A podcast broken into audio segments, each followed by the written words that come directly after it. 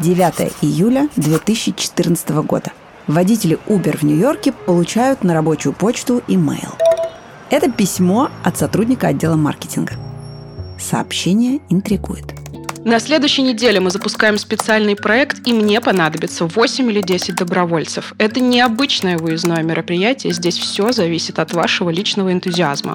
Еще в нем предлагалось огромное, это слово было выделено капслоком, денежное вознаграждение, а в конце имейла стоял хэштег «Shave the stash» – «Сбрей усы». Водителей, которые ответили на это письмо, приглашали на часовую встречу с менеджерами Uber. Каждому участнику этого спецпроекта обещали до 750 долларов. А это почти недельный заработок водителя такси в Нью-Йорке тогда – Детали проекта предлагалось держать в секрете. Что же нужно было сделать, чтобы получить эти деньги? Привлечь новых водителей, но с одним условием. Это должны были быть не любые автомобилисты, а водители конкурирующего сервиса Lyft.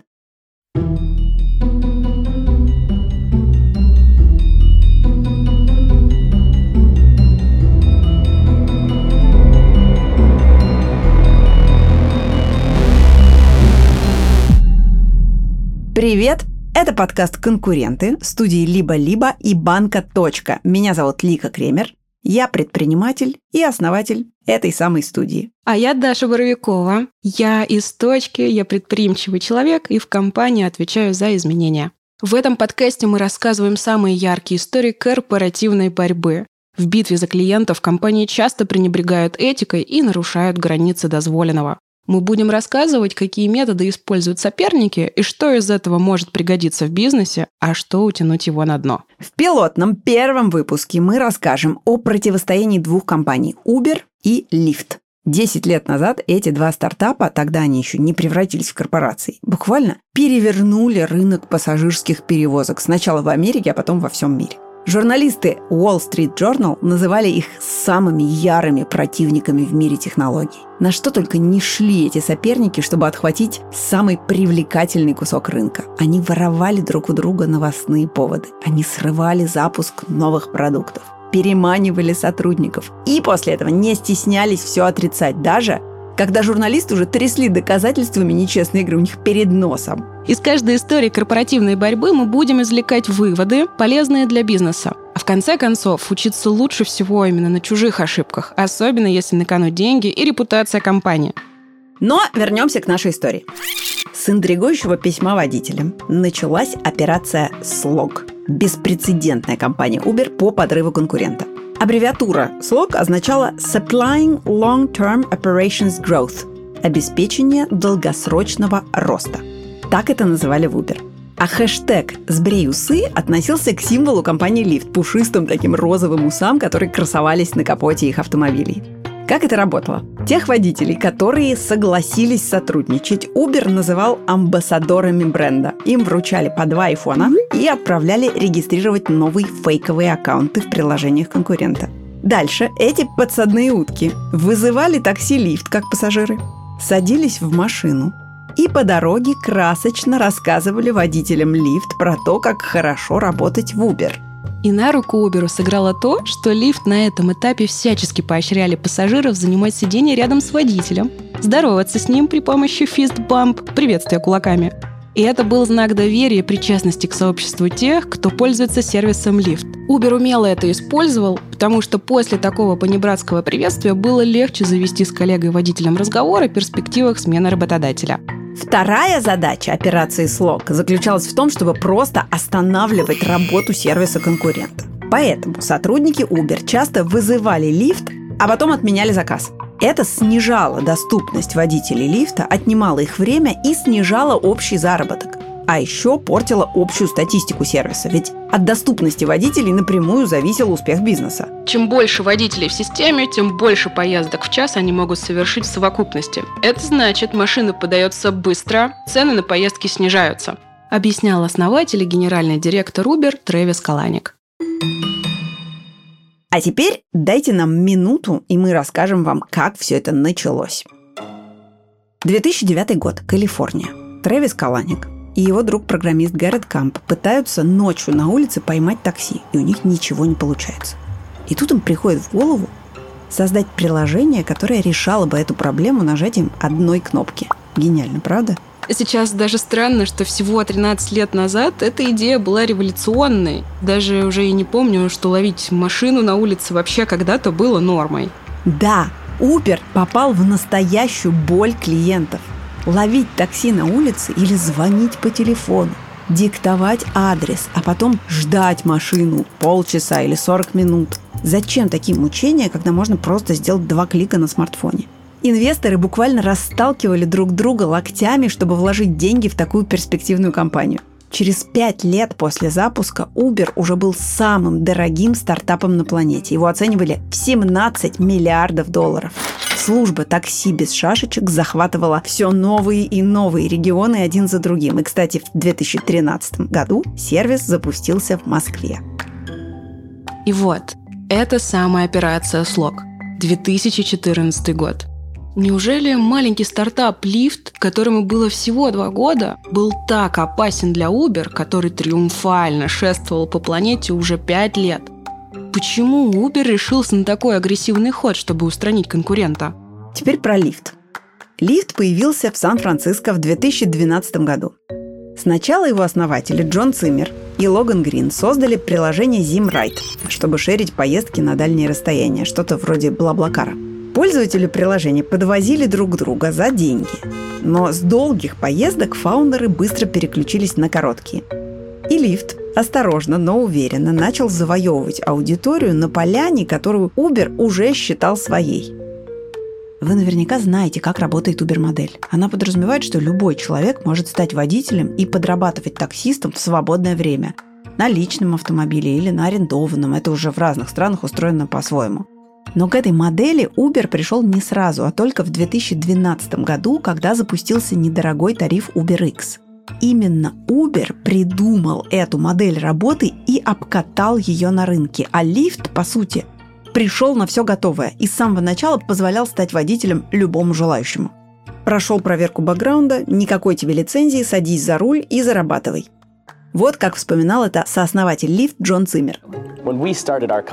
Когда мы запускали компанию, в городах не было никакой политики регулирования нашего сервиса. Мы сначала возили буквально на частных автомобилях, но мы создали систему проверки бэкграунда, водительских прав, добавили страхование пассажиров на 1 миллион долларов, потому что чувствовали, что так правильно. Все это дало лифт преимущество на старте и помогло маленькому стартапу стать главным конкурентом Uber в США – в каждом интервью основатели Lyft подчеркивали, что для них важны ценности, а не просто заработок. Так молодая компания строила репутацию. Автомобили Lyft легко было заметить на улицах. На капоте каждого были прикреплены пушистые розовые усы, больше даже похожие на крылья. Ну, просто загуглите и посмотрите. Эти усы делал друг основателей, и сначала они использовались в качестве украшения на корпоративах Lyft, но скоро стали частью бренда. Вот как рассказывал о них основатель Lyft Джон Симмер. Эта штука на машине реально поднимает настроение и заставляет людей улыбаться. Усы были удачным ходом с точки зрения брендинга. Они выделяли лифт среди конкурентов и подчеркивали яркий и креативный дух компании. Постепенно машины с усами покоряли все больше американских городов, а у Uber росли поводы для беспокойства. И развеять это беспокойство решили с помощью операции «Слог». Метод был, мягко говоря, не вполне этичный, но для Uber все средства были хороши. И вот помните, мы сначала говорили, что в проекте под кодовым названием «Слог» участвовали 10 человек. Этим не ограничилось. Операция охватила почти всю страну. В результате Uber отменил больше 5000 заказов лифт и переманил кучу водителей. А что значит переманивали? Как это происходило? Вот, например, история бывшей водительницы лифт Стефани Лифтер, которая в интервью Bloomberg рассказывала, что эта операция пришлась ей очень кстати. В мае 2014-го в ее украшенную смешными розовыми усами машину подсел пассажир, который начал рассказывать о работе в Uber и предложил за переход конкурентам 500 долларов – Стефани сначала колебалась. Тогда в Uber ей предложили бонус в 1000 долларов и гарантию дохода 45 долларов в час в пиковые часы загрузки на месяц вперед. И вот тогда она не выдержала и сдалась. Это были приличные деньги. Минимальная зарплата в Калифорнии была тогда 9 долларов в час. Так Стефани перешла на работу в Uber, а лифт лишился сотрудницы. Долгое время Uber отрицал причастность к переманиванию водителей из лифт и торможению работы конкурента с помощью фейковых заказов. И только когда издание The Verge опубликовало документы, подтверждающие операцию слог, в блоге Uber появился пост, где Uber говорили, что они ни при чем и вообще никогда бы на такое не пошли. Среди прочего, там, например, говорилось мы никогда не используем маркетинговые тактики, которые помешали бы водителям зарабатывать на жизнь. В том числе мы никогда намеренно не отменяем поездки. Вы правильно поняли. Автор поста в корпоративном блоге Uber нагло врал. Так Uber заработал репутацию бизнеса, готового идти по головам. Не просто идти на нарушение этики, еще и отпираться до последнего. Впрочем, как отмечает журналист Fox Тимоти Ли, операция «Слог» даже не была незаконной в прямом смысле слова. Человек оплатил поездку и просто рассказал водителю лифта о новых возможностях. Ну, что здесь такого? Поэтому привлечь Uber к ответственности по закону было нельзя. Но можно было ответить зеркально. И вот как ответил лифт. Май 2014 года. Перекресток 16 улицы и Верман-стрит в районе Патрера-Хилл в Сан-Франциско. Все выглядит как обычно. Две полупустых парковки, одноэтажные магазины под мостом через хайвей – и по этой парковке буквально летают деньги, те самые, которыми Uber и Lyft готовы делиться с каждым водителем, который присоединится к их сервису. В двух шагах от перекрестка находится центр Uber по работе с водителями. К нему регулярно стоит очередь из тех, кто заехал по делам или в связи с какой-нибудь проблемой. И прямо напротив этого центра Uber на пустой парковке стоит железный заборчик с фирменными розовыми усами – это место дислокации рекрутеров лифт. Очень удобно, не надо носиться по городу, искать водителей Uber, они сами сюда заезжают. И у лифт есть чем заманить потенциальных сотрудников. Это наличные и горячие мексиканские закуски такос. На огороженной территории стоят два охранника в черных костюмах. За ними фудтрак. На нем огромный бирюзовый плакат. Добавь 500 долларов к своему заказу, начни сотрудничать с лифтом. Такос на этой территории раздавали бесплатно, поэтому нередко можно было наблюдать такую картину. Группа водителей Uber выходит из здания, замечает движуху на парковке, подходит посмотреть, обменивается парой слов с сотрудниками лифт, после чего садится в микроавтобус с символикой компании. Сколько так удалось переманить водителей из Uber в лифт? Точных цифр нет, но бесплатные такосы и премия в 500 долларов сильно добавляют к мотивации, поэтому, думаю, довольно много. Этот пример напоминает, как легко забыть о своих принципах в борьбе за место на рынке. Внешне лифт пытался создать образ душевного стартапа с современными ценностями, заботой о клиентах, достойными условиями труда и якобы в противовес злой корпорации Uber. Но на деле лифт использовал те же нечестные методы, что и его конкурент. Неудивительно, что дальше в борьбе наших героев начали страдать обычные люди, водители. А почему вообще шла такая борьба за водителей? Здесь надо пояснить, что водители в компаниях, работающих по Uber-модели, не штатные сотрудники, а контрактники. У них нет трудовых прав и обязательств, ни медицинской страховки, ни оплачиваемого отпуска. Поэтому запретить им сотрудничать с другими компаниями невозможно. Поначалу в ход шли всевозможные дополнительные бонусы, чтобы заманить водителей в компанию. А зачем они это делали? Ну, чтобы увеличить выручку. Для этого компаниям нужно было больше заказов, а для этого больше водителей. Но эту конкуренцию невозможно бесконечно заливать деньгами и выигрывать по принципу «кто больше вложил, тот и выиграл». И в какой-то момент нужно было начать добывать новых клиентов, а значит снижать цены на поездки. И тут компании уже стали откусывать заработок у водителей, у тех самых водителей, которых они только что заманили бонусными выплатами в несколько сотен долларов – Здесь стоит еще раз напомнить, как работает Uber-модель. Как правило, такие бизнесы выступают посредниками между продавцом и покупателем, то есть, например, водителем и пассажиром. Компания устанавливает цены, пассажир платит деньги водителю, а сервис берет комиссию с каждой поездки и зарабатывает на этом. И как в любом бизнесе, скидки привлекают клиентов. Чтобы расти дальше, они начали снижать цены. Первым снизить цены решился Uber и выбрал подходящий момент – прямо перед запуском лифт в Нью-Йорке поездки на UberX резко подешевели, а комиссия сервиса стала минимальной. Компания и так была убыточной, а тут выручка упала еще сильнее. Акционерам Uber это не понравилось. Поэтому вскоре Uber снова поднял комиссию до 20, а потом и до 25%, а цены оставил низкими. Теперь водители получали еще меньше денег за каждую поездку, и четверть заработка отдавали компании. Я зарабатывал 75 долларов за вечер, но на это у меня уходило 6 часов дороги и 120 миль пробега.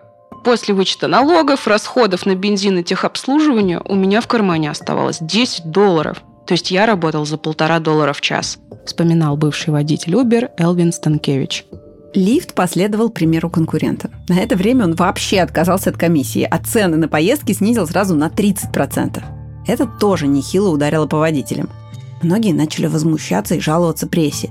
И хотя обе компании теряли деньги и собственными руками топили свою же репутацию, ни одна не готова была уступить. Это потому, что стартапу на этапе роста надо поскорее захватить как можно больший кусок рынка. И конкурентам было почти неважно, какой ценой. Оба конкурента использовали нечестные практики в бизнесе. Но Uber делал это более открыто и нагло и получил больше негатива в прессе. Поэтому волна возмущения от следующего скандала чуть не потопила этот бизнес. Пожалуй, главный ущерб репутации Uber нанесла общественная кампания под хэштегом «Delete Uber» – «Сотрите Uber». Она разгорелась в соцсетях в январе 2017 года. Тогда бывший президент США Дональд Трамп запретил въезд в США гражданам семи мусульманских стран. Таксисты в аэропорту Нью-Йорка объявили забастовку, сообщив, что они никуда не поедут в знак солидарности с теми, кого задержали в аэропорту и не пускали в Америку. В аэропорту начался транспортный коллапс. Цены на поездки подскочили в несколько раз. Смысл акции таксистов был в том, чтобы привлечь внимание к несправедливому указу Трампа. Но Uber такой, ну, пусть э, обычные таксисты бастуют, мы все равно будем работать. И не присоединился к забастовке. Более того, обычно в моменты высокого спроса цены на поездки поднимаются, но в этот раз Uber отключил эту функцию. И таким образом свел на нет все усилия бастующих и продолжил возить пассажиров, как ни в чем не бывало. Таксисты в аэропорту были в ярости. Они немедленно обвинили Uber в пособничестве Трампу. А в этот момент худшего удара по репутации бизнеса и представить себе было нельзя. От Uber моментально отвернулись почти половина населения США. В Фейсбуке и в Твиттере начали один за другим появляться посты с призывом не просто снести приложение, но и вообще удалить свой аккаунт Uber. Вот что писали пользователи Твиттера. Если вы собираетесь зарабатывать на том, чтобы быть на ложной стороне морали, продолжайте без меня. Адиос. Всего хорошего, Uber. И даже... Теперь я пассажир лифт. Лифт, бэби. На волне народной ненависти Uber все-таки высказался против антииммиграционного указа, но было поздно. Меньше чем за неделю несколько сотен тысяч человек удалили приложение, а за компанией окончательно закрепилась репутация жесткого бизнеса, которому плевать на людей. В некоторой степени Uber это заслужил, хотя в этот раз стартап незаслуженно обвинили в попытке наладить связи с администрацией Трампа, до этого компания часто подстраивалась под ситуацию. В том, что столько людей готовы думать об Uber только плохое, Трэвис Каланик может винить только себя. А что же делали конкуренты? Лифт умело использовал недовольство публики политикой Uber. Не прошло и нескольких часов с момента начала кампании Delete Uber, как лифт уже осудил действия Трампа и пообещал пожертвовать 1 миллион некоммерческой организации Американскому союзу защиты гражданских свобод. Белое пальто сияло. В результате к концу месяца лифт впервые обошел Uber по количеству скачиваний приложения. Как еще конкуренты использовали провалы друг друга – в июне 2014 года Lyft объявил, что запускает в Сан-Франциско новый продукт – Lyft Line. Теперь несколько пассажиров могли бы делить одну поездку, то есть услуга становилась еще дешевле. Но Uber буквально за несколько часов до запуска объявил о собственной такой же функции и отвлек все внимание прессы на себя. А еще конкуренты соревновались с помощью билбордов. Однажды Uber пустил по улицам Сан-Франциско грузовик с огромным плакатом «Shave the Stash» – «Сбрей усы». В отместку Лифт отправил собственный грузовик с фирменными розовыми усами и надписью «Будь чем-то большим, чем просто номер». Это был намек на то, что в Uber водители на потоке их не ценят, а в лифт обеспечит индивидуальный подход. Отталкиваясь от промахов конкурента, лифт всегда старался строить репутацию компании, которая заботится о клиентах, о водителях. И сооснователь, гендиректор компании Джон Циммер старался как можно чаще напоминать об этом в своих интервью. Мы быстро растем. Думаю, наше преимущество в том, что мы лучше относимся к водителям, а они, в свою очередь, лучше заботятся о пассажирах. Разница была в самой политике Uber и Lyft. Обе компании осваивали новые рынки, но Uber часто вел себя агрессивно при захвате новых территорий, тогда как Lyft был более сдержанным, старался следовать всем правилам, ну или, по крайней мере, не нарушать их открыто. Ну вот, например, когда конкуренты выходили на рынок Портленда, это в штате Орегон, лоббист Uber заявил мэру города, что сервис запустится, не дожидаясь разрешения городских властей. Лифт же в это время прилежно обсуждал все вопросы и ждал, пока город выдаст нужное разрешение.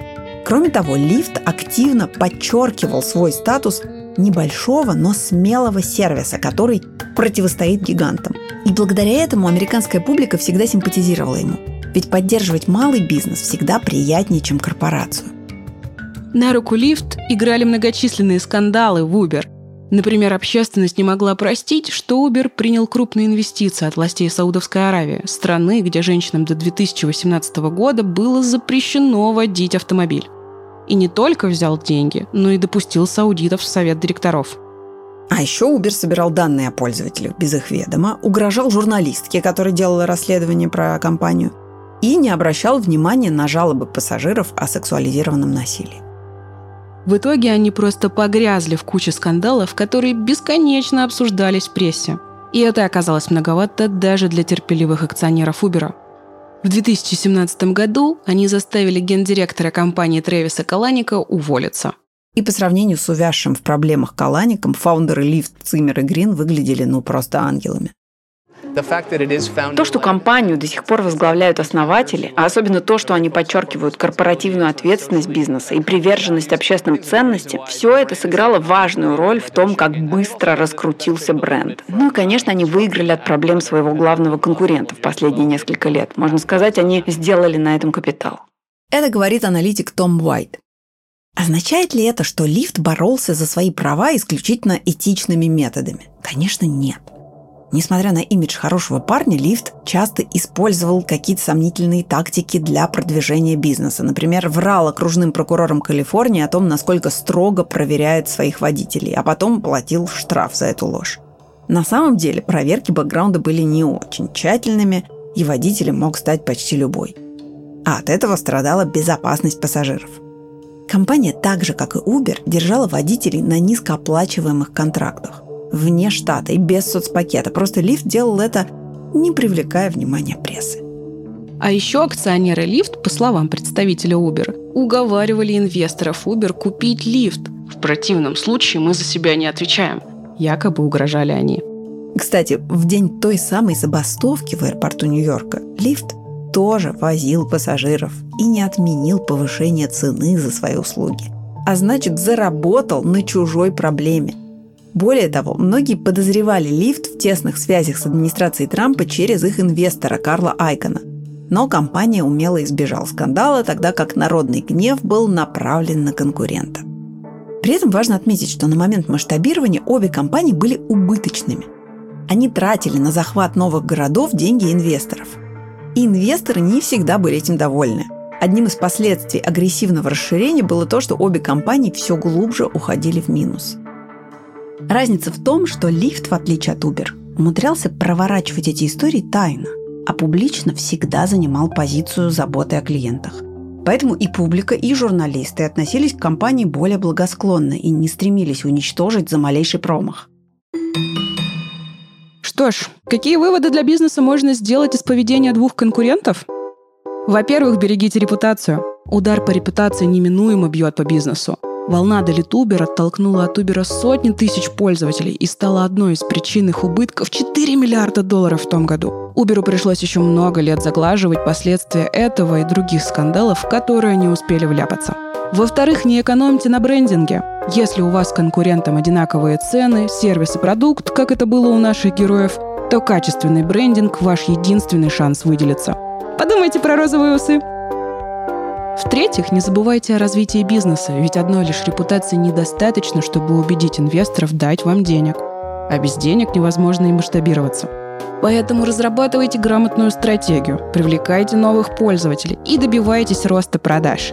А чтобы вы не отвлекались от главного, все банковские вопросы в это время поможет решить банк. Ну и как дела у двух соперников сегодня? Они продолжают конкурировать с США, но их пути начали расходиться в разные стороны. Лифт сделал упор на пассажирские перевозки, тогда как Uber добавил в бизнес грузоперевозки и доставку еды. Кстати, это помогло ему зарабатывать в пандемию. Кто из конкурентов победил? Сложно сделать однозначный вывод. В бизнесе не бывает простых историй побед и поражений. Сегодня именно Uber остается одной из крупнейших компаний нового типа такси во всем мире. В США он лидер, ему принадлежит более 60% рынка, тогда как лифт на втором месте с 30%. Но даже за второе место приходится бороться. Uber так и не смог потопить конкурента, хотя у Lyft было намного меньше и денег, и влияния. А произошло это в том числе потому, что компаниям в борьбе здорово помогает понимание рынка и знание слабых сторон конкурента. Это был подкаст «Конкуренты» Банка. Точка и студии «Либо-либо». Мы сделали его вместе с автором сценария Натальей Суворовой, продюсерами Павлом Боровковым и Ксенией Красильниковой, звукорежиссером Юрием Шустицким. Меня зовут Лика Кремер. А меня Даша Боровикова. Слушайте нас во всех приложениях для подкастов и оставляйте оценки и отзывы. Пока-пока!